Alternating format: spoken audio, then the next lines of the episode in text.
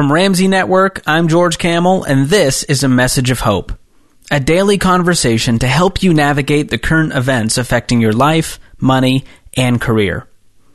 Humanity is juggling a lot at once right now, and it's creating a mental health epidemic.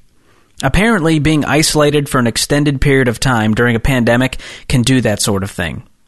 So, what do we do when we find ourselves succumbing to the fear, anxiety, and loneliness? Ramsey personality Dr. John Delony has an answer. About a decade ago, I found myself completely unhinged. At the time, I had just finished my first PhD in education. I was a senior student affairs leader at a rapidly changing university. I was over hundreds of full time, part time, and student employees. I was responsible for millions of dollars, a dozen buildings, a new kid, a marriage that was fumbling around in the darkness, and the world was stumbling around after having been flattened by the punch of a mortgage backed securities housing collapse.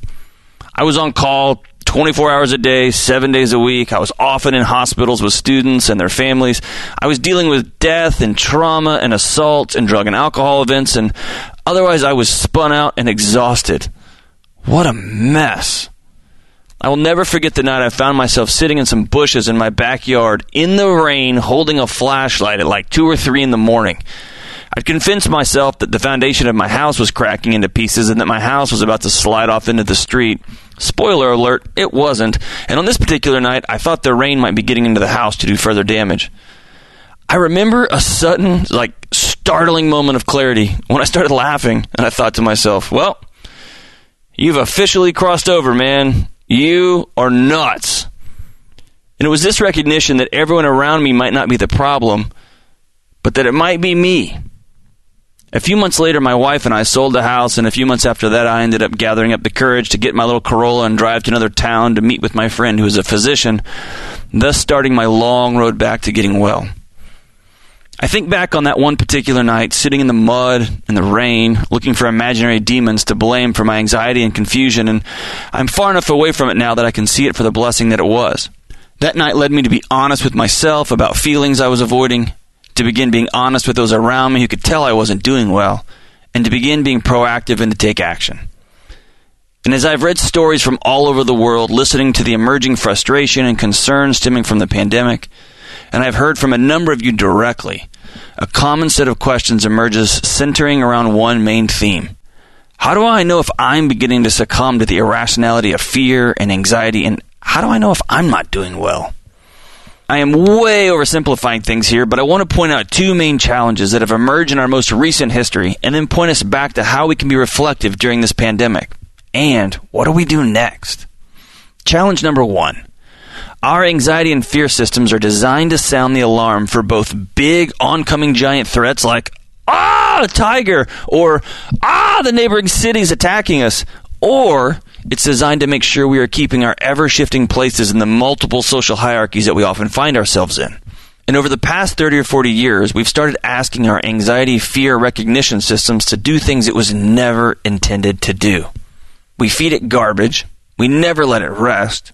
We created smart news echo chambers that simply reinforce the same information that it already believed before it turned on the news in the first place. And we've begun isolating ourselves in ways we have never done so in the history of the world. And most of us don't have tigers chasing us anymore, but we do have Bill over in accounting still complaining about the cover sheet on the TPS reports, and the oil needs changing in my wife's car, but Timmy needs to go from baseball practice to ballet practice. Uh, was that Susan? And I've got some stupid work dinner that I have to be at, but of course my wife didn't take my shirts to the dry cleaners because she was busy crafting. And by crafting, I mean that she also works 50 hours a week and makes more money than me, but my job is what's important. And good God, we have a lot of debt, and, and, and. My old truck can go pretty fast in little spurts when it needs to, but if I redline it too long and I put Kool Aid, craft beer, and Red Bull in the gas tank and never change the oil, sooner rather than later it's going to catch on fire. We've simply burned out our anxiety and fear systems. Our alarms are broken. And number two, after my time in the mud, like the true nerd I am, I became non pathologically obsessed with figuring out what had happened to me. My family and I took a giant household income cut, moved to a new town, and I took a new job at a new university. I got a second PhD in counseling, and I traveled the country from Harvard to tiny little Jesus schools to big groups to small groups to individuals in crisis, trying to figure out what had happened. And here's what I found. Beneath our messed up biochemistry and psychology and Enneagram numbers and workout plans and diets and poor sleep and all of the things, I stumbled onto the chief enemy of our time. You, me, we are so, so lonely. The chief enemy of our time is loneliness. Our spouses don't really know us. Our friends don't really know us. Our pretend internet communities certainly don't know us. We don't really know us. And we are totally alone. And in the absence of data, we make up stories, right? When we're lonely, we make up stories as to why we are hurting. We've lied to ourselves and each other about busy and more and excitement and energy and I'm right and you're wrong. And now we define our communities by who we hate together. And I need more data and you need more clicks and more headlines and I can do it all and I can have it all. And we have a thousand friends on the computer and no one to help us move our couch. And research says the physiological toll of loneliness, the actual biochemical poison that our brain creates when it recognizes that it is lonely, can be worse than smoking cigarettes. These lonely lives are not just making us uncomfortable, they are killing us. In late November, before the pandemic, the Journal of the American Medical Association released its findings that for the third straight year, the life expectancy of our country has collectively gone down. A major reason for the decline of life expectancy has been from drug overdoses, suicides, and organ system diseases like alcoholism and heart attacks. The decrease is due almost entirely to diseases of despair. We are killing ourselves. We're just taking our sweet time doing it. And this was before the pandemic. So here we are. We are lonely, anxious, and spun out. And then the world said, stop.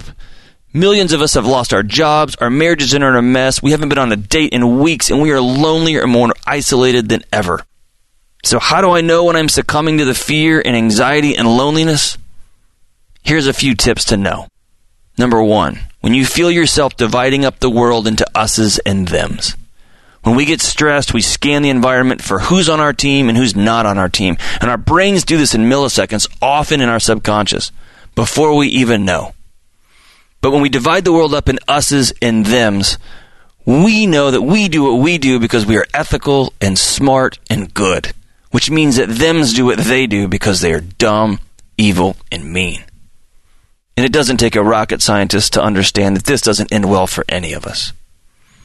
So when you find yourself saying things like they and we, pause and take a breath. Number two, you know you're succumbing to the fear and the anxiety and the loneliness when you start to understand that everyone around you is crazy. They're the crazy ones, not you. They're the ones struggling, not you. Everyone in your life looks crazy, sounds crazy, acts crazy. The first place you should go is to the mirror and say, Could it be me?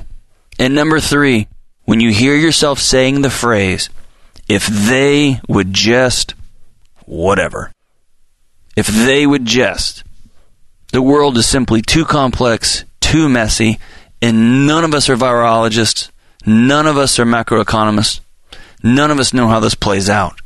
So every single one of us who are putting out guesses, who are saying, if they would just do this, and if he would just say that, and if she would just buy this, all this would be fixed. You're wrong. You're making it up. In some situations, you're lying.